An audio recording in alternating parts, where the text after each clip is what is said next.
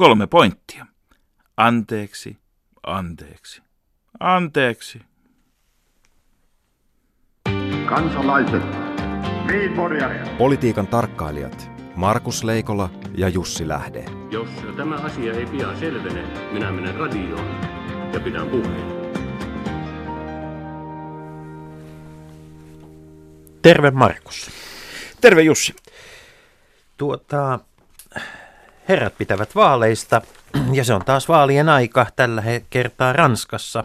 Hyvänen Siellä aika. on- Siis siellä on paljon muutakin kuin vain terrorismia. Sunnuntaina on vaal- äh, aluevaalien ensimmäinen kierros. Ja äh, Ranskan aluevaalisysteemi on niin monimutkainen, että jos kertaan sen tässä lyhyesti, meillä menee siihen tunti. Mutta iso kysymys on tietysti se, että äh, Gallup-lukujen äh, valossa Front National on nousemassa neljällä tai jopa viidellä alueella suurimmaksi puolueeksi ja saamassa koko valtakunnan suurimman äänimäärän, yli 30 prosenttia. Eli se eurooppalainen, eurooppalainen muukalaisvihamielinen oikeistopuolue, joka ei kavahda sitä, että sitä kutsutaan myös äärioikeistolaiseksi aika ajoin. Niin, ja se, joka on tietysti valmistautumassa ennen kaikkea Ranskan tuleviin presidentinvaaleihin, koska Marie Le Pen on, on tämän hetken mielipidemittausten mukaan varmuudella toisella kierroksella ja saattaa sen jopa voittaa. Eli pommitko tässä nyt sitten kuitenkin ohjailevat politiikkaa? Niin. Tämä on mielenkiintoista, mielenkiintoista, koska siis jälkikäteen tullaan tietysti analysoimaan niin, että kysehän oli näistä, näistä tuota Pariisin terrori-iskujen jälkimainingeista, mutta että faktisesti viimeisen kuuden vuoden aikana, joka on alue, alue tuota parlamenttien kau, kausi Ranskassa, niin kyllä tämä tuo, kyllä tässä on tapahtunut kuudessa vuodessa aivan valtavasti. Itse näin niin, että tämä sama asetelma olisi olemassa ilman, ilman näitä tuota, Pariisin pommiiskuja. Niin sehän siis Front Nationalin kannatus on kasvanut hyvin tasaisesti ja hyvin pitkään myöskin, että se on, se on useampi kymmenen vuotta vanha ilmiö. Tosin tähän mittakaavaan, että siellä todellakin keskustellaan niin kuin suurimman puolueen asemasta, niin siinä on ollut, ollut, ollut kuitenkin alle vuosikymmenen ajan, Mut, mutta tuota, mitä, mitä sitten, eikö, eikö niin kuin presidentti Hollandin näyttävä ulostulo, sodan julistaminen ja jopa Suomen kutsuminen apuun, niin eikö se siivitä sitten sosialistia yhtään parempaa vaalimenestykseen? No tämä näyttää nyt siltä, että sosiaali, siis Hollandin, äh, Holland on, on suosittu tällä hetkellä, niin kuin, niin kuin, Siis poikkeuksellisen suosittu ollakseen Holland. Kyllä, joo, hän on, hän, hän on suositumpi kuin koskaan. Ja ensimmäisen kerran puhutaan vakavasti siitä, että hän saattaisi jopa tavoitella toista kautta. Mutta tuota, ei se näytä satavan nyt kuitenkaan sitten taas hänen puolueensa laariin, koska ne asiat, jotka ovat nostaneet Hollandin suosiota, eivät ole taas hänen oman puolueensa agendalla. Mutta eikö viime kädessä kuitenkin voida niin kuin todeta se, että, että ranskalaisessa järjestelmässä, jossa edelleenkin tämä valtiollinen minä, le président, niin, niin tuota, nämä eivät ole mitään itsehallintoalueita kuitenkaan nämä Ei millään, alueet. ei millään lailla. Että täytyy muistaa, että Vladimir Putin Venäjän presidenttinä käyttäytyy aivan kuin hänellä olisi Ranskan presidentin valtaoikeudet. Mutta on sitä politiikkaa, politiikka on kolahtanut myös kotimaassa, No ei voi sanoa, että olisi ollut politiikan puolesta tylsä viikko. eikä kyllä. kuiva.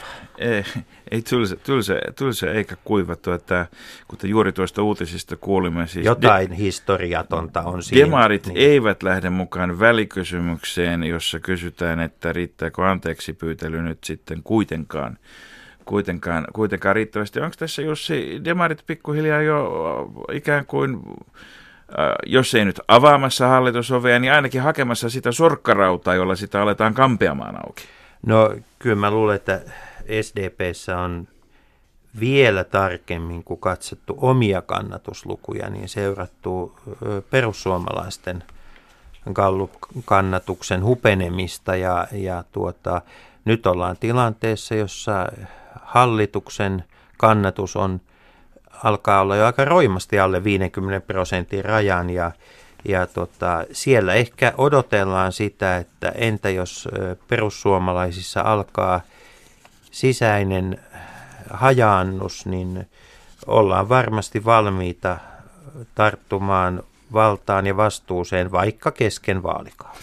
Niin, Timo, Timo Soinihan tuota, on pitkään hokenut sitä, että vaalit ovat vasta neljän tai kolme ja puolen vuoden päästä, mm. että ennen, ennen sitä ei tapahdu mitään, mutta kyllähän politiikassa käytännössä mitä erinäköisimpiä luottamuksia niin kansan kuin presidentin kuin eduskunnan kuin muidenkin niin pitää jollakin lailla, ja vaikka Brysselinkin luottamusta nauttia koko ajan, muodossa tai toisessa. Ja tästä se, mikä tässä on nyt mielenkiintoista, että tämä skenaario, että kun perussuomalaiset tulevat hallitukseen, niin sitten se kannatus, en sano kupla, kyllä se on aitoa kannatusta ollut, mutta sen jälkeen se kannatus laskee romahtaa. Tässä käy, olemme ainoastaan tilanteessa, joka on täysin ennustettu. Mutta silti se tuntuu ihmeelliseltä. Mutta tota, kyllähän politiikassa täytyy muistaa se, että ää, tiedätkö mikä on Markus paras merkki siitä, että luottamus on lopussa? No. Se, kun sitä oikein julkisesti vakuutellaan. Ja nyt Sipilä luottaa Stubbiin, kokoomus luottaa Stubbiin, molempia näitä asioita vakuutellaan oikein paljon. Ja onhan tämä aika kummallista, että kun tästä puoluejohtaja kolmikosta kuitenkin sitten kaikkein solidein on tämän ensimmäisen puolen vuoden aikana ollut Timo Soini. On, ja samaan aikaan voi sanoa, että historiahan toistaa itseään, että aina kun hallitukset ovat tehneet kokoomuslaista politiikkaa, niin se ei ole koskaan ollut kokoomukselle menestykseksi. Markus, sinulla on pointti. Ja pointti on myös kuules tällä viikolla korkeammalla hallinto-oikeudella, joka tämän päivän lehden mukaan, mukaan on, on tuota, todennut Helsingin hovioikeuden kieltäytymisestä antamasta selvitystä – törkypuheista, joita Helsingin hovioikeudessa on pidetty, niin tämä, tämä tulkinta, e, sitä ei ole hyväksytty, vaan asia on palautettu hovioikeuden uuteen käsittelyyn, eli julkisuuslain mukaisesti, jos erinäköiset tuomarit kertovat oikeudenkäyntiin tauolla rasistisia vitsejä, niin se ei ole sisäinen asia.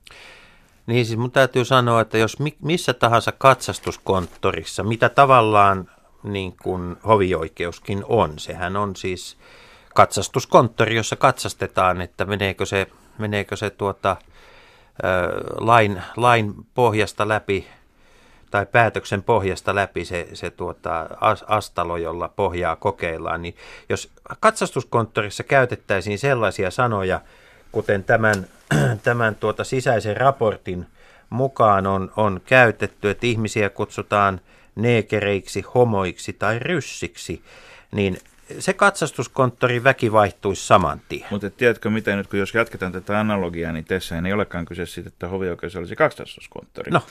Vaan hovioikeus on Volkswagen. Siellä on annettu erinäköinen käsitys siitä, minkälaisia päästöjä syntyy, kuin mitä todellisuudessa on syntynyt. Tämä on muuten ihan totta. Että tota, mä luulen, että tässä on myös sellainen homma, että ennen pitkää saattaa olla, että jokin muukin äh, tällainen – valmi, äh, lausuntojen valmistaja saattaa jäädä kiinni ihan samoista asioista.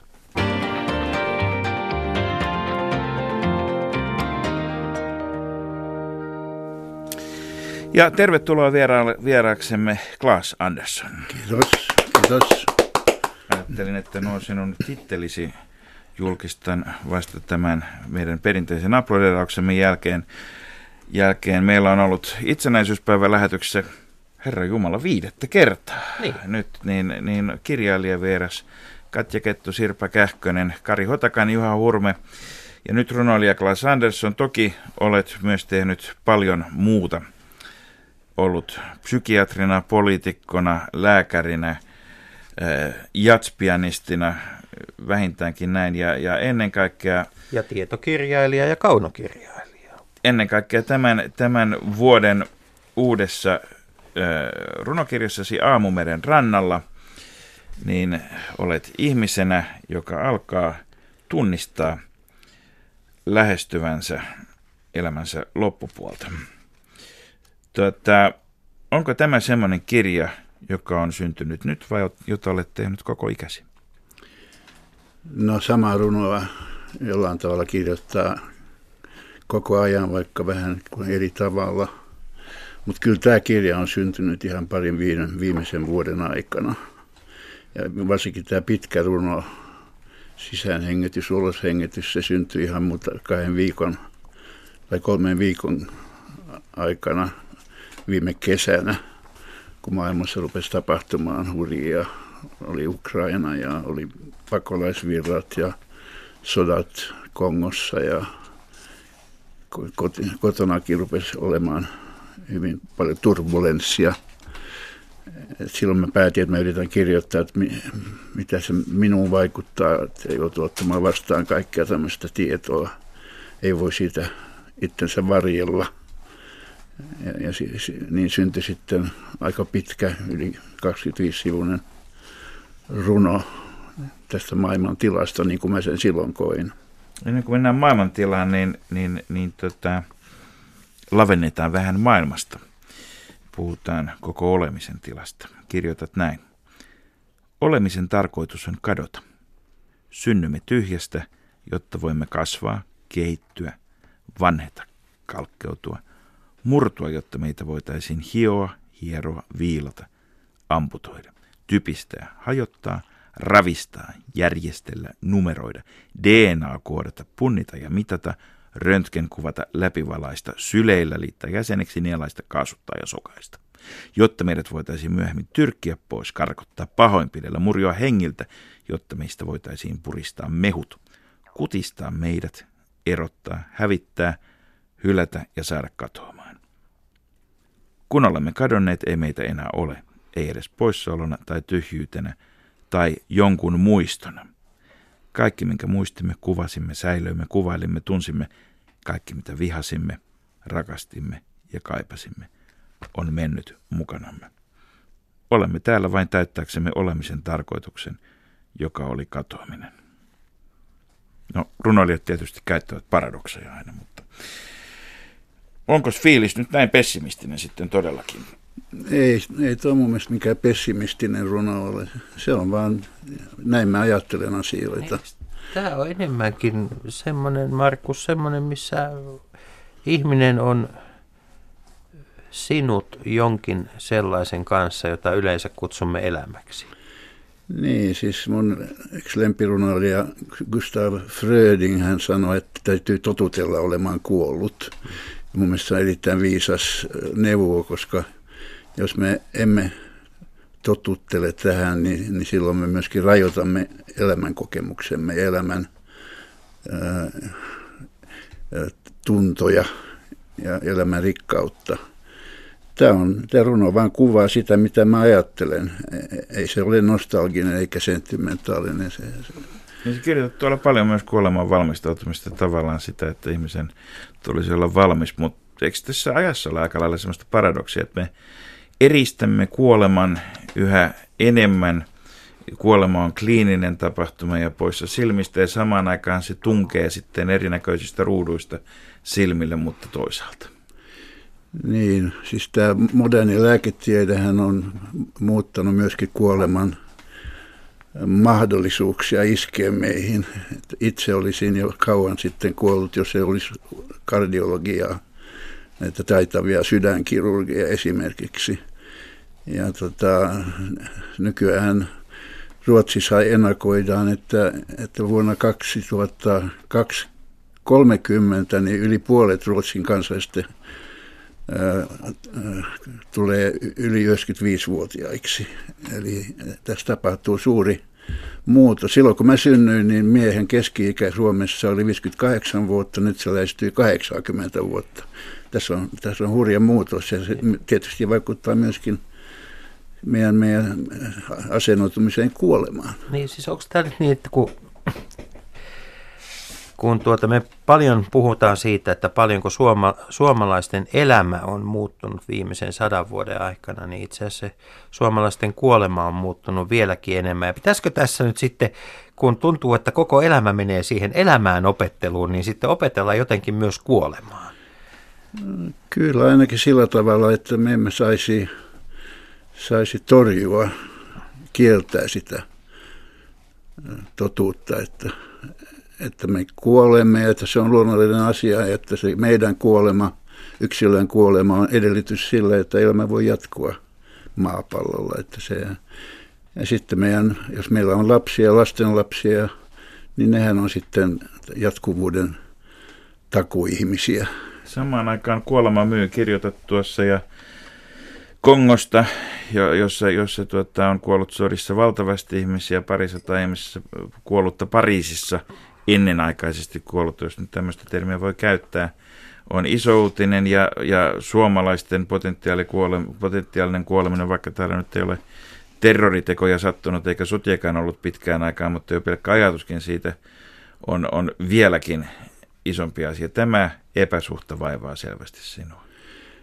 No se vaivaa sillä tavalla, että, että koska se on niin valikoitu se informaatio, vaikka sitä informaatiota on erittäin paljon, ehkä liikaakin, niin kuitenkin se on yksipuolista. Juuri kun mainitsit, että Kongo Kinhasa sota alkoi vuonna 1989 ja tota, siihen, tähän mennessä on kuollut 4-5 miljoonaa ihmistä. Mutta me emme tiedämme siitä, ainakin minä tiesin siitä hyvin vähän – sen sijaan kyllä esimerkiksi Palestiina, Israel-Palestiina konfliktista luemme melkein päivittäin. Ja, ja en tarkoita sitä, että se ei olisi tärkeä, mutta, mutta kyllä meidän käsitys siitä, mitä maailmassa tapahtuu todella, on mun mielestä vääristynyt. En, en mä nyt teitä syytä, mutta, mutta kyllä viestintää ja, ja länsimaiden tietotoimistojen tapaa priorisoida eri asioita eri tavalla puhuimme tuosta Front Nationalista, niin tietysti se on edustaa sitä samaa myöskin ää, liikettä, jossa pyrkimys osittain nostalgisoiden kääntyä sisäänpäin entistä enemmän ja sulkea maailmaa ulos on myöskin yksi iso aikamme trendi. Totta kai, totta kai, niin se on. Siis mehän, mehän kaipaamme turvallisuutta ja, ja, ja sitä, että voimme elää tätä meidän pientä yksilöllistä elämää mahdollisimman rauhassa. Se on kai ihan semmoinen perustarve meillä kaikilla. Ja se pitää sitten suhteuttaa, miten paljon jaksamme ottaa vastaan niin kuin kaikkia niitä uutisia ja tragedioita ja joukkomurhia ja katastrofia, mitä maailmalta virtaa meille jatkuvasti. Kun ihmisten kanssa juttelee, että puhutaan nyt vaikka mistä mistä hyvänsä sellaisesta isommasta yhteiskunnallisesta keskusteluaiheesta, liittyy se sitten pakolaisiin, liittyy se maailmantilanteeseen ja muuhun, niin aika nopeasti tullaan siihen tilanteeseen, että jossain vaiheessa sanoit, että ei jaksa, ei jaksa enää huolestua kaikesta, ei jaksa ottaa enempää. Minusta tuntuu, että tässä ajassa niin se, mistä on enemmän puutetta kuin tiedosta, on armosta siitä, että ihmiset ei sua itselleen armoa siitä, että, että, että, että tuota, kuinka paljon sen sienen pitää imeä ja mitä sen pitää tehdä? Se on aivan selvä. Mulla oli jo 60-luvulla polemiikkia Rabbe Enkelin kanssa. Hän sanoi, että läheisen ihmisen sairaus koskettaa häntä enemmän kuin joku joukkomurha kaukana. Ja silloin mä en oikein sitä ymmärtänyt, mutta on se myöskin niin, että se mikä on meille rakasta ja läheistä koskettaa meitä aivan eri tavalla kuin joku luku, joka kuitenkin muuttuu abstraktiksi asiaksi, jos se tapahtuu kaukana meistä, 100 000 tsunami ja niin, ja niin poispäin. Että on se näinkin, mutta ei meidän kuitenkaan pitäisi kokonaan sulkea korvat ja silmät sille, mitä, mitä muualla maailmassa tapahtuu. Kyllä joku tasapaino pitäisi löytää niin kuin omassa, oma, omassa psyykessä. Niklas Andersson, Tuntuuko siltä, että ihminen muuttuu tässä asiassa ja jos niin parempaan vai, vai kehnompaan suuntaan? Onko nähtävissä, että tulevat sukupolvet jotenkin osaavat eri tavalla analysoida tätä tietoa ja eri tavalla sitten ehkä, ehkä myös sielultaan osallistua näiden suurten numeroiden käsittelyyn? No totta kai ihminen muuttuu olikohan se Jaakonsaari, joka puhui siitä, kun piti, oota kun mun piti nyt näihin kuparisäiliöihin säilyttää tätä radioaktiivista plutoniumia, niin hän sanoi, että, että mitä on tapahtunut sadan vuoden aikana maailmassa. vuodesta 1915 tähän päivään. Olisi kukaan voinut kuvitella, mitä kaikkea on tapahtunut. Kaksi maailmansotaa, kaikki innovaatiot, tekniset keksinnöt ja niin poispäin. Totta kai yhtä paljon tulee tapahtumaan tulevien sadan vuoden aikana – ja ihminen tietysti muuttuu. Mä oon sitä mieltä, että kaikki, useimmat asiat oli aikaisemmin huonommin kuin tänä päivänä. Että me, me elämme jonkinlaista kulta-aikaa, varsinkin täällä Pohjolassa, jonkinlaisessa kuplassa – aika paljon suojassa. Kyllä, suojassa, niin kuin maailmanpaudesta. Eli nämä erilaiset suomalaiset kuplat kuitenkin ovat kaikki yhden ison yhteisön kuplan sisällä. Kyllä, ilman muuta. No mutta kun lääkäriltä pitää aina kysyä sitten myös sitä, että mikä on ennuste? Mitä tälle Pohjolalle tulee tapahtumaan? Ja mikä troppi tietysti myöskin. Jaa, Mä luulen, että siis tämmöinen optimistinen visio on se, että, että muualla ymmärretään, että meidän yhteiskuntamalli on kaikkien monella tavalla paras. Että se on taloudellisesti paras, se on ihmisten kannalta paras, hyvinvoinnin kannalta paras. Ihmiset elää pisimpään täällä ja, ja terveimpinä kuin muualla. Että jos tämä hyväksytään ja havaitaan, niin pyritään tämän tyyppiseen pohjoismaiseen – sosiaalidemokraattisen mallin, missä me nyt täällä edelleen elämme. Se on yksi, yksi visio. Sitten tietysti on, on pessimistisiä visioita, että, että kaikki romahtaa. Varsinkin jos sanotaan nyt, jos meren pinta nousee kolme metriä, seitsemän metriä, niin se katastrofi on, on sen, sen kokoinen, että me ei edes ymmärrä, mitä – mitä kaikkea se tuo mukanaan. Kokonaiset valtiot menee veden pinnan alle, mitä tapahtuu Pohjolassa myöskin. Pohjanmaata ei enää ole ja niin poispäin. Että nämä on tota kohtalon kysymyksiä. Puolustamme isänmaata niin kauan, kunhan se ei ole veden alla. Niin, mutta tota, niin no veden alla taistellaan kyllä sielläkin, mutta ei mennä siihen tähän. Mutta, mutta kysyisin vielä, että kun meillä Suomessa kuitenkin tuntuu, että osa, osa niin kuin ihmisistä, jotka saavat mediassa äänensä kuuluviin, sanoo, että tähän pohjoismaiseen malliin meillä ei enää ole varaa. Ja sitten toinen puoli, joka saa äänensä mediassa kuuluviin, sanoo, että sehän on jo tuhottu. Niin. No tämä toinen väite ei pidä paikkansa, kyllä tämä vielä toimii niin. jollain tavalla, vaikka se on tietysti muuttunut ja muuttumassa kaiken aikaa. Ja ajatus, että meillä ei ole varaa tämmöiseen pohjoismaiseen malliin, niin se on mun mielestä käsittämätön, koska se on kuitenkin osoittautunut parhaaksi malliksi myös taloudellisessa mielessä. Että tota, emme oikein, oikein ymmärrä tämmöisiä. Se on, se on oikeistolaista ajattelua, siis missä prosentti maailman rikkaista omistaa 90 prosenttia kaikesta.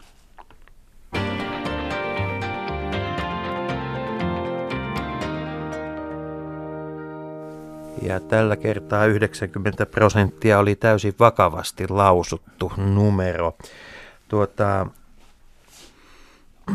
Klaas Andersson, oikea ja vasen, vieläkö ne ovat käsitteinä olemassa ja vieläkö ne ovat relevantteja? Totta kai vasen ja oikea ovat relevantteja. Niillä on tullut vähän lisädimensioita monella tavalla. Siihen on tullut tämä luontosuhde esimerkiksi, ekologinen ilmasto, politiikka ja niin poispäin. Mutta totta kai vasemmistossa huolehditaan niistä ihmisistä, jotka tarvitsee apua, jotka ovat huonossa asemassa yhteiskunnassa ja maailmassa. Ja oikeistolaisuus on sitä, että pyritään vahvistamaan niiden asemaa, jolla menee jo nyt tarpeeksi hyvin tai erittäin hyvin. Et mun mielestä tämä, tämä vedenjakaja on tänäkin päivänä aivan selvä. En mä, en mä ymmärrä, että siinä olisi mitään epäselvyyttä. No, miksi vasen ei myy tänä päivänä? Miksi se ei käy kaupaksi? Kyllä vasen vähitellen rupeaa myymään. On tulossa jälleen muotiin. Niin, tämä on tämmöinen Hegelin ajatus, että joku regimi, joku, esimerkiksi oikeistolaisuus Suomessa on vallassa, kunnes epäkohdat muuttuu niin suuriksi, että, että enemmistö reagoi voimakkaasti niitä vastaan ja sitten ne kumotaan. kyllä nähdään esimerkiksi perussuomalaisten kohtalo tässä muutamassa kuukaudessa puolet kannattajista häviää jonnekin muualle, lehterille tai demareihin tai minne, minne liian. Että tuota, kyllä, kyllä nämä muutokset on yllättävän nopeita sitten, kun, kun, kun se trendi muuttaa suuntaa. Olet käyttänyt itsestäsi termiä, että olet politiikasta toipuva ja omista ajoistasi vasemmistoliiton puheenjohtajana ja ministerinä on jo jonkun verran aikaa. Onko, onko politiikka kerta kaikkiaan sitten sellainen tänäkin päivänä tai vielä enemmän jopa tautiin tai jonkinnäköiseen mielenhäiriöön rinnastettava tila? Kyllä se tietysti addiktioihin liittyy. Siitä tulee hyvinkin riippuvaiseksi. tulee julkisuusriippuvaiseksi, täytyy näkyä ja kuulua, koska poliitikko, joka ei näy telkkarissa ja, ja mediassa, häntä ei ole olemassakaan. Tulee riippuvaiseksi myöskin siitä, että pidetään omia näkemyksiä tärkeinä. Tulee myöskin kumma abstrakti vastuu koko maailman tilasta, vääryyksistä ja niin poispäin. Mä koen politiikan kyllä erittäin haastavana ja mielenkiintoisena, koska se on semmoinen, kun menee eduskuntaan ensimmäistä kertaa, niin huomaa, että omat tiedot on hyvin vajavaisia. Että jos aiot tulla mukana säätämässä uusia lakeja, niin sun täytyy tietää asiat hyvin seikkaperäisesti, hyvin viimeistä piirua myöten. Ja tota, se vaatii taas opiskelua, ja kun mä ensin tulin eduskuntaan vuonna 1987, niin tota, mulla oli semmoinen tunne, että mä ruin opiskelemaan neljäs tai viidessä tiedekunnassa. Mun piti opiskella kaikki uudestaan, kunnallinen talous, maidon kaksi hintajärjestelmää, kaikkea piti jollain tavalla osata. Ja se oli haastavaa. Ja tänä päivänä se pitää tehdä sekä kansallisena että eurooppalaisen lainsäädännön ja myös vallankäytön mekanismien kannalta. Se, sehän, mikä politiikassa monia siinä mukana olevia tai sanotaan vilpittömästi mukaan lähteneet, että nyt kuitenkin on suurin osa ihmisistä, niin turhautuu sitten siihen, että kun maailma on monimutkainen, se vallankäyttö on pienissä palasissa. Tänä päivänä ehkä jopa vieläkin useimmissa käsissä ja vieläkin monimutkaisemmin jäljitettävissä kuin parikymmentä vuotta sitten. Se, mikä mun mielestä oli kaikkein turha, hyvin turhauttavaa politiikassa, kun olin tottunut siihen, että kun tekee jotain työtä, niin sen saa jollain tavalla valmiiksi. Se koski sekä ihminen, potilaiden hoitamista, että kirjoitustöitä, että mitä tahansa. Niin tota, politiikassa on joku omasta mielestään loistava idea, hyvä tavoite, sen puolesta tekee työtä, hakee liittolaisia, kompromisseja. Sitten menee vuosi, pari, kolme, neljä, yhtäkkiä huomaa, että siitä ei tule mitään. Ja se on turhauttavaa, että et, ei, ei näe niitä tuloksia. No. Tai aina ei ainakaan näe mitään tuloksia siitä uurastuksesta. Tämmöinen käsitys turhautumisesta on selvästi myös ollut, ollut ö, nähtävissä, kun tämä nykyinen hallitus viime keväänä pani itseään puhdilla kokoon, kokoon. Tavoitteeksi tuli nimenomaan saada valmista ja saada aikaiseksi mikä on ennusteesi tässä suhteessa? Saammeko soten, saammeko itsehallintoalueet, saammeko maan talouden kuntoon tai jotakin muuta semmoista, mistä tulisi edes fiilis, että tässä on saatu aikaiseksi jotakin? No, mua on epäilyttää näiden kolmen SSS-miehen pätevyys, osaaminen niistä asioista, mihin nyt mihin, mihin suunnittelevat uusia ratkaisuja, esimerkiksi sosiaali- ja terveydenhuolto. Tietääkö Stubb tai Soini mitään näistä asioista? Tai pääministeri? Totta kai on, on sitten äh, suuri liuta asia, asioita osaavia käytännön tietoa omaksuvia ihmisiä, mutta saako ne äänensä kuuluviin? Ja niitä on varmaan aika ristiriitainen kuoro sitten antamaan neuvoja. Että, että kyllä mä oon aika, aika skeptinen nyt tämän tyyppisen ylhäältä, ylhäältä alaspäin menevän nopean päätöksenteon suhteen. Kyllä tämmöisiä asioita pitäisi valmistella siellä sillä tasolla, missä tämä toiminta tapahtuu, eli kentällä, sairaaloissa, terveyskeskuksissa ja niin poispäin. Et tota, olen, toivon, että tämä onnistuisi, olen kyllä epäilevä.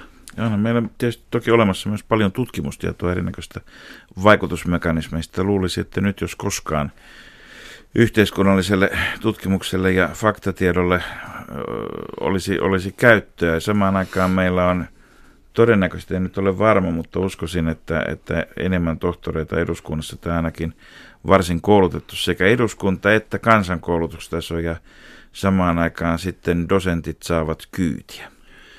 Niin, tämä uusi oikeistohallitus, niin se nyt potee jonkinlaista traumaa siitä, että edelliset hallitukset eivät ole pystyneet tekemään päätöksiä. Ja nyt sitten sanottiin, että, että nyt ruvetaan tekemään päätöksiä viemään ne läpi. Ja tuloksena, tuloksena on sitten hätiköidyt, huonosti valmistelut päätökset, joita sitten joudutaan perumaan, niin kuin on tapahtunut jo monta kertaa tässä lyhyen ajan sisällä. Et parempi olisi kuitenkin ottaa asiat vähän lungnisti ja valmistella kunnolla ja sitten, sitten vasta panna tote, toteuttaa näitä suunniteltuja muutoksia. Niin Klaas Andersson, yksi ero, joka on Suomella muihin Pohjoismaihin, on se, että Suomessa kansalaiset kokevat politiikan huomattavasti monimutkaisemmaksi kuin Tanskassa, Norjassa ja Ruotsissa. Ja, ja tuota, kun hyvin tunnet, tunnet myös muiden Pohjoismaiden elämää, niin onko tässä jokin semmoinen asia, mikä, mikä muissa Pohjoismaissa on, on osattu paremmin, oivallettu aiemmin kuin meillä, kun näissä maissa äänestysaktiivisuus on korkeampi ja, ja tuota, eri tutkimuksissa myös ihmiset kokevat, niin kuin, kokevat e, ihmisillä on enemmän halua osallistua yhteiskunnalliseen päätöksentekoon ihan vaikkapa puolueen jäsennyksien kautta? Mielestäni me olemme huonoja keskustelijoita Suomessa. Poliitikot ovat aika huonoja käyttämään sellaisia käsitteitä ja sellaista kieltä, joka olisi helposti tajuttavissa, sanotaan tavallisten ihmisten ymmärrettävissä. Et meillä on liikaa tämmöistä esimerkiksi taloudellista liturgiaa ja ja semmoista fakkikieltä, josta ihmiset ei, ei, ei ymmärrä paljon mitään. Että tämä niin kuin mystifioi ja tekee politiikasta jotain semmoista kummajaista, että ihmiset ajattelee, että en mä kuitenkaan noista mitään ymmärrä, enkä mä pysty vaikuttamaan siitä. Ruotsissahan keskustellaan perinpohjaisesti ehkä liikaakin kaikista asioista – mutta on siellä myös tehty päätöksiä eri tavalla kuin Joo, meillä. mutta tehdään sitten sen, sen jälkeen, kun on ensin kartoitettu mahdollisimman perusteellisesti eri näkökannat. Et kyllä Ruotsi, Ruotsi on me, meitä edellä tässä suhteessa ainakin. Ehkä Suomen historia on myöskin vähän dramaattisempi kuin Ruotsin, että tämä sotkee ehkä myöskin enemmän meidän poliittista elämää, meidän, meidän suhde suhde Venäjään, Neuvostoliittoon ja Venäjään muun muassa. Ruotsi on ollut suojassa meidän selän takana näissä asioissa, ei ole joutunut sotia käymään ja niin poispäin. Että varmaan tähän on muitakin selityksiä, mutta kyllä mä luulen, niin että tämä, tämä kyky ja, ja yritys keskustella asiasta vakavasti Ruotsissa ennen kuin – päädytään johonkin ratkaisuun, että se on se, on se ero. No miltä omin silmisi katsottuna näyttää tämä ruotsidemokraattien kohtelu ruotsalaisessa politiikassa? Siellä on kuitenkin tämmöinen selkeä eristämis, mm. er, eristämistrategia ollut muilla puolueilla. No ihan noin, jos ajattelee kommunikaatiota ja no sanotaan psykiatrinkin silmin, niin teki kyllä pahaa nähdä näitä Ruotsin – ennen vaaleja käytäviä puoluejohtajakeskusteluja, jolloin kohdeltiin ruotsidemokraattien puheenjohtaja ja muita edustajia niin kuin niitä ei olisi olemassakaan. Ei vastattu kysymyksiin, ei kommentoitu heitä, ei, ottanut, ei otettu mukaan lainkaan. Mun mielestä tämä on, tämä on semmoinen hyvin patologinen tapa suhtautua ihmisiin, tehdä ihmisistä ei-ihmisiä. Ja se tekee myöskin ruotsidemokraateista uhreja ja, ja tota, saa niin kuin täydet sympatiat ja niiden on helppo vedota, että me ainoa puolue, joka yrittää ajaa teidän asiaa, mutta joita ei huomioida valtiopäivillä esimerkiksi on, on ruotsidemokraatit. Mun mielestä Ruotsissa on tehty hyvin ratkaiseva virhe. Jos nyt vertaa esimerkiksi, miten, miten Kekkonen otti kommunisteja mukana hallitukseen ja, ja, ja siihen tuli niin kuin tolkkua, ja miten nyt perussuomalaisille on käynyt, kun ne pääsivät valta-asemaan. Niin siinä on paljonkin analogista perussuomalaisten nykytilanteessa 80-luvun SKDL, että on näkyvä vähemmistö, joka tuota, varastaa huomion ja sitten, sitten iso hiljainen enemmistö. Tuota, perussuomalaisissa on kuitenkin aika paljon myöskin väkeä, joka on nimenomaan sosiaalikysymysten merkeissä Kyllä. halunnut lähteä politiikkaan vanhoihin puolueisiin pettyneenä, kuten oli, oli SKDL sitten nimenomaan sosialistipuolessa. Kyllä, kyllä. Mutta tuota, tuosta Ruotsista vielä, niin, niin näetkö Klaas Andersson, että meillä tänä päivänä, kun sekä Suomi muuttuu että Ruotsi muuttuu, ymmärretäänkö meillä vähemmän Ruotsia kuin aikaisemmin ja mikä vielä ehkä tähdellisempää, ymmärtävätkö ruotsalaiset Suomea edelleen? No, sitä on ehkä vähän vaikea vastata yksioikoisesti. Tämä yhteisomistus nyt on on, on, on niin yleistä, että ei, ei kohta tiedetä, kuka omistaa mitä. Ajatellaan vaikka kulttuuria ja Bonniers, joka yhtäkkiä omistaa VSOYn ja akateemisen kirjakaupan ja Tammen ja mitä kaikkea. Ja, ja sitten koko tämä nämä pankkifuusiot ja niin poispäin, että, että oikeastaan tämä kans, kansallinen merkitys on aika pieni. Rautarukkikin on svensk stål. Kyllä, kyllä. Et, tota, mulla on semmoinen tunne, että, että Ruotsissa ehkä nyt ei hirveän paljon äh, pyritäkään ymmärtämään ja analysoida Suomea. Vaikka siellä on tietysti 4, 5, 600 000 suomalaista suomalaisperäistä ihmistä, mutta ne eivät enää ehkä samastu Suomeen niin vahvasti, koska ne ovat jo juurtuneet uuteen kotimaahan Ruotsiin. Et tota, mä olen itse, itse ainakin huomannut, että siellä on tiettyä välinpitämättömyyttä. Et Ruotsissa ollaan, Ruotsi kokee, että ne on semmoinen suurvalta jollain tavalla, joka on hyvissä yhteydessä Jenkkeihin ja Keski-Eurooppaan ja niin poispäin. Ja menestyy niin kuin vientimarkkinoilla. Ja, ja Suomi on vähän edelleen semmoinen vähän pikkuserkku. Et tavallaan tämmöinen niin kuin Suomelle kuitenkin mitä erinäköisimpinä aikoina semmoinen tärkeä peruskivi, pohjoismainen rintama-ajatus pohjoismaisesta, pohjoismaista myöskin isompana blokkina, niin vaikuttamassa EU-ssa kuin muutenkin, niin, niin onko siinä uhka, että se murenee ajattelutapana? Tanska, Norja, Ruotsi, kaikki töhövät eri suuntiin. No en tiedä. Mä oon itse ehdottanut uutta Kalmari-unionia jo aikoja sitten, että et, et toisaalta tulee enemmän tarvetta niin kuin tehdä asioita yhdessä Pohjoismaissa. Ja sehän on jo toteutunut esimerkiksi pankki- ja talousmaailmassa aika pitkälti.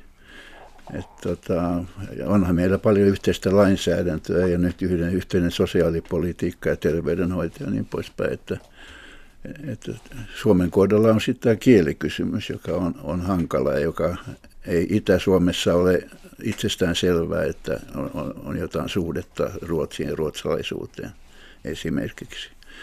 Mutta kyllä minusta tarve tämmöiseen pohjoismaiseen unioniin, voimakka- voimakkaampaan unioniin on edelleen erittäin voimakas. No entä Venäjä? Suomen ja Venäjän suhteet ovat harvoin olleet ongelmattomia, kutsutaanpa niitä sitten millä nimellä hyvänsä. Ja tällä hetkellä kai me lähinnä tarkkailemme, mitä ihmettä Venäjä mahtaa ajatella.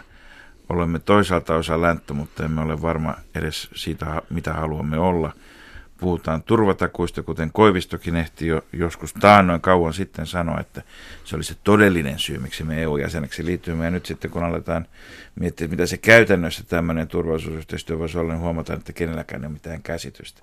Millä meillä katsot Venäjän tapahtumia?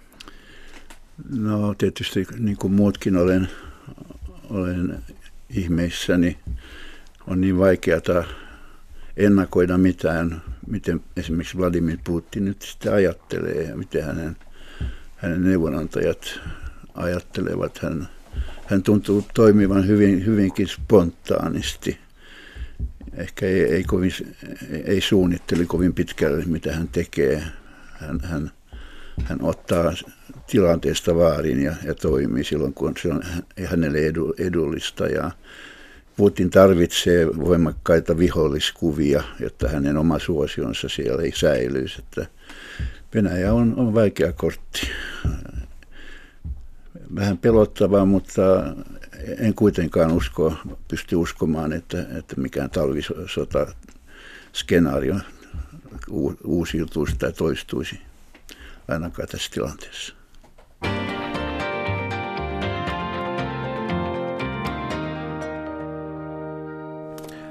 Klaas Andersson, puhutaanpa hetki konfettisateesta. Laura Lindstedt saatuaan Finlandia-palkinnon totesi, että ilosta huolimatta hän ei halua käyttää omaa viisi minuuttistaan verbaalisen konfettisateen tuottamiseen, vaan hän halusi puhua taiteen merkityksestä ja politiikasta. Olet toiminut myös ministerinä vastuualueena suomalainen kulttuuri. Miltä tämä Lindstedin puheenvuoro ja sen vastaanotto, miltä se tuntui? No mä ilahduin kovasti, kun mä kuulin siitä ja luin, mitä hän oli sanonut. Tietysti häntä syytettiin, että se oli semmoista vähän liian yleistä retoriikkaa, mutta on hyvä, että hän käytti sitä tilannetta. Se sai julkisuutta näille ajatuksille, jotka on hyvin monen suomalaisen äh, sydämessä juuri tällä hetkellä tästä oikeasta hallinnosta ja, ja, tota, suomalaisen yhteiskunnan tilanteesta ja luokkayhteiskunnan syvenemisestä ja niin poispäin. Mun mielestä aivan loistava. Sitten mä luin näitä hyvin äh, happamia repliikkejä työnantajapuolelta. Sanottiin, että tämä nyt ei ollut mitään uutta ja näin, näin käytetään väärin tämmöistä julkisuusmahdollisuutta. Mun mielestä se oli tämmöinen raikas tuulahdus meidän keskustelussa ja sympatisi, sym, sympatisoin kovasti Lindstedt, vaikka, en tunne häntä lainkaan, en, en ole vielä lukenutkaan häntä. Niin on se tämmöisessä maassa, jossa kuitenkin myöskin vaikeneminen osataan, niin merkki siitä, että koetaan tarpeelliseksi reagoida. Niin ja vaikenemisella on siis, vaikeneminen on jälleen kerran hinnoiteltu uudelleen, koska aika monessa ää, kommentissa todettiin, että Lindstedt, joka on todistettavasti saanut apurahoja, ää, niin hänen verottomia. verottomia apurahoja, niin hänen tulisi olla olla hiljaa, mutta ei tämä nyt niin kauhean yleisluontoista ole. Että kyllä hän toteaa, toteaa esimerkiksi, että ikävä kyllä veroparatiisit ja ne vallanpiteet, jotka eivät todella taistele verokeitaita vastaan, rapauttavat valtioita, yhteiskuntia ja yhteisöjä, joissa ihmiset ovat valmiita rakentamaan yhteistä hyvää. On tämä nyt aika eksaktia hyvin viisi, viisi minuuttiseksi. Erittäin hyvin sanottu. Niin. Voisin allekirjoittaa. Sitä paitsi käsittääkseni kuka, joka on saanut verottomia apurahoja, ei ole saanut niitä verosuunnittelun seurauksena. Se on totta. Itse asiassa verosuunnittelun seurauksena tietysti mm, ehkä sille, tälle taiteelle, taiteen ja tieteen tukemiselle on taas sitten kansallisesti vähän vähemmän, vähemmän rahaa, rahaa käytettävissä ja jaettavissa, mutta tuota, ää, musta tämä niin kuin, Minusta tämä oli niin kuin mielenkiintoinen tämä, tämä tuota apurahakeskustelu tässä yhteydessä, että, että se, ikään, kuin, ikään kuin se olisi jotenkin, jotenkin negatiivinen asia, kun samaan aikaan sitten moni puheenvuoron pitäjä on aikaisemmin puhunut siitä, että taiteilijoiden pitäisi nimenomaan pystyä tekemään sellaista työtä, jota sitten jollain lailla – vero, niin kuin verovähennysoikeuden piirissä voitaisiin, voitaisiin rahoittaa ja palkita. Siis kun tämmöiset puheenvuorot tulee niistä piireistä, jossa verovapaat tulot ovat vähän eri luokkaa kuin jonkun taiteilijan satunnainen palkinto, niin se on kyllä argumenttina erittäin heikko ja, ja tota, iljettävä sanoisin. Jos puhutaan suomalaisesta kulttuurista ja puhutaan sen kansainvälisyydestä, niin tämä on tietysti ollut se aika ajoin osuva, osuva viikko, jolloin, jolloin tuota Sibeliuksen, suomalaisen suuren sävätäjän nimi on, on koko musiikkimaailman huulilla Sibelius viulukilpailun ansiosta johdosta. Tässähän meillä on, on hyvä esimerkki siitä, että ei tarvitse aina vetää rajaa siihen, mikä on kansallista ja mikä kansainvälistä. Joo, ei. Oli upeita nähdä näitä nuoria taitureita. Siis jokainen heistä jo mestari, vaikka oli 17 vähän yli parikymppisiä. Oli aivan upeita. Ja, ja, ja myöskin Suomelle erittäin hyvä suomalaisille osanottajille ja suomalaiselle yleisölle huomata, että et, et ei se hyvän ja huonon taiteen välinen raja millään tavalla ole rotujen tai kansakuntien tai maan välinen raja, että sitä on nyt joka puolella hyvää koulutusta ja lahjakkaita ihmisiä. Ja kiinnostavaa on kyllä se, että kyllä, kyllä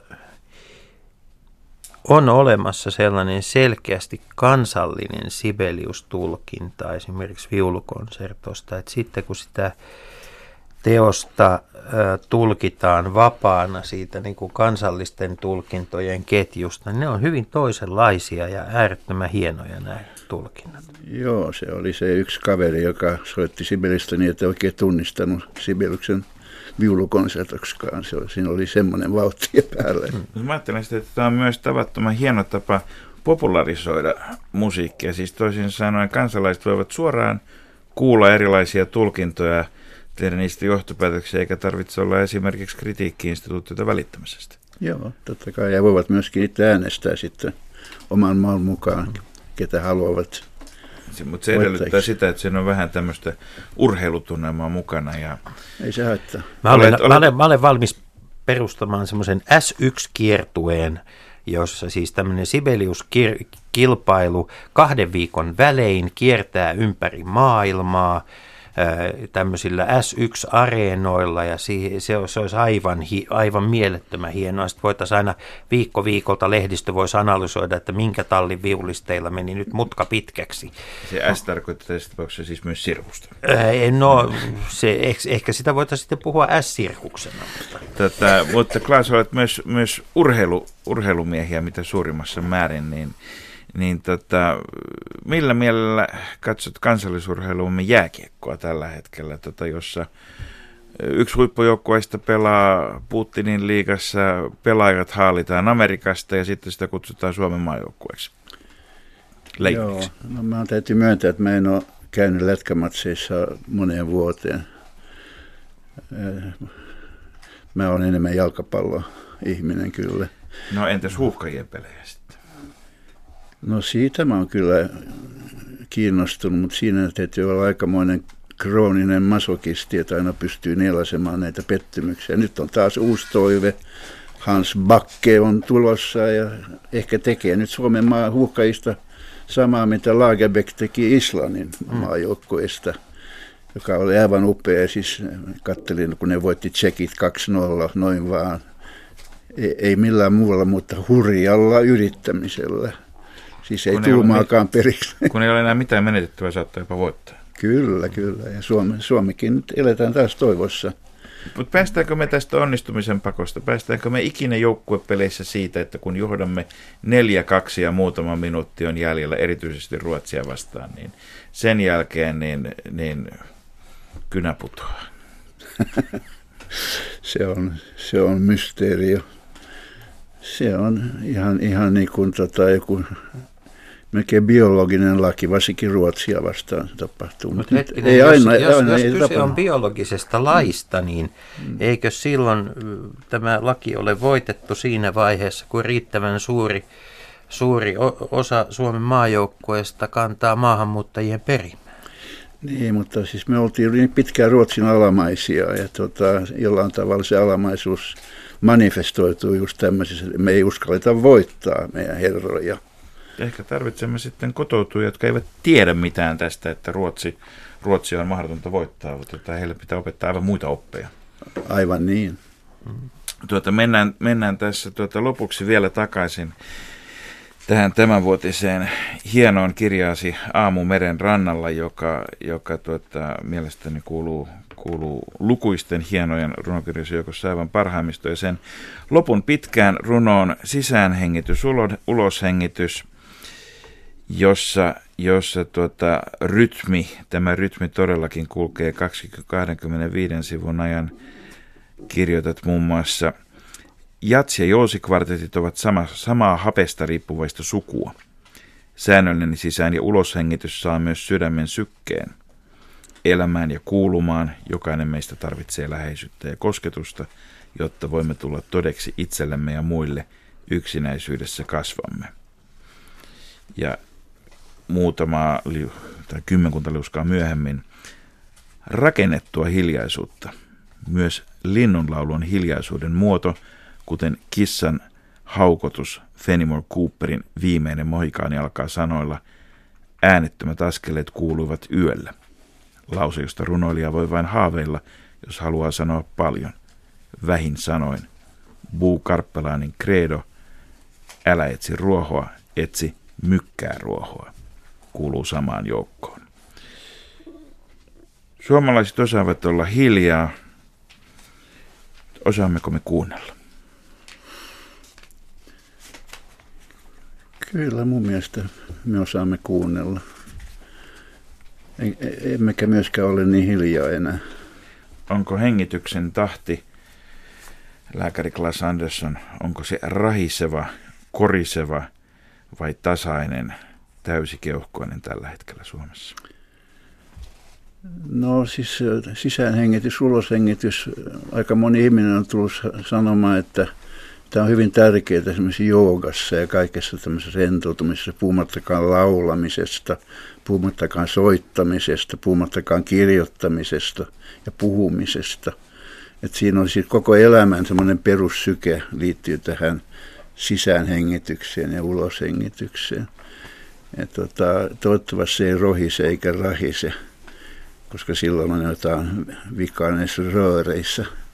Mutta tota, mun mielestä runouteen kuuluu hyvin tärkeänä osana just tämmöinen, että siinä on tämä hengityksen antama rytmi ja, ja, ja tauot ja, ja, ja suvantopaikat ja, ja, ja crescendot ja niin poispäin. Että, että siinä runous ja musiikki, esimerkiksi kamarimusiikki ja jatsi muistuttaa aika paljon toisiaan. Niin, Katleena Kortesuo sanoi tuossa jokunen viikko sitten, että Suomi reagoi maailman tapahtumiin kuin stressaantunut ihminen. Ja tuota, kyllä Markus, mun täytyy sanoa, että ehkä Suomi kaipaisi nyt hieman lisää niin kuin, runoutta ja runojen lukemista ja, ja tuota, sitä hengityksen, hengitysharjoituksia nyt. Ja ehkä yksinkertaisesti vaan relaamista. Että ei hyperventiloitaisi ihan niin kamalasti. Paljon kiitoksia Klaas Andersson ja oikein hyvää itsenäisyyspäivää. Kiitoksia samoin. Hyvää itsenäisyyspäivää koko Suomi. Jos tuntuu oikein vaikealta, niin sitten se paperipussi ja sinne vähän aikaa hengitellään, niin eiköhän tämä tästä. Paperipussi on parhaimpia mahdollisia internetin korvikkeita. Perjantaisin aamu 10 uutisten jälkeen.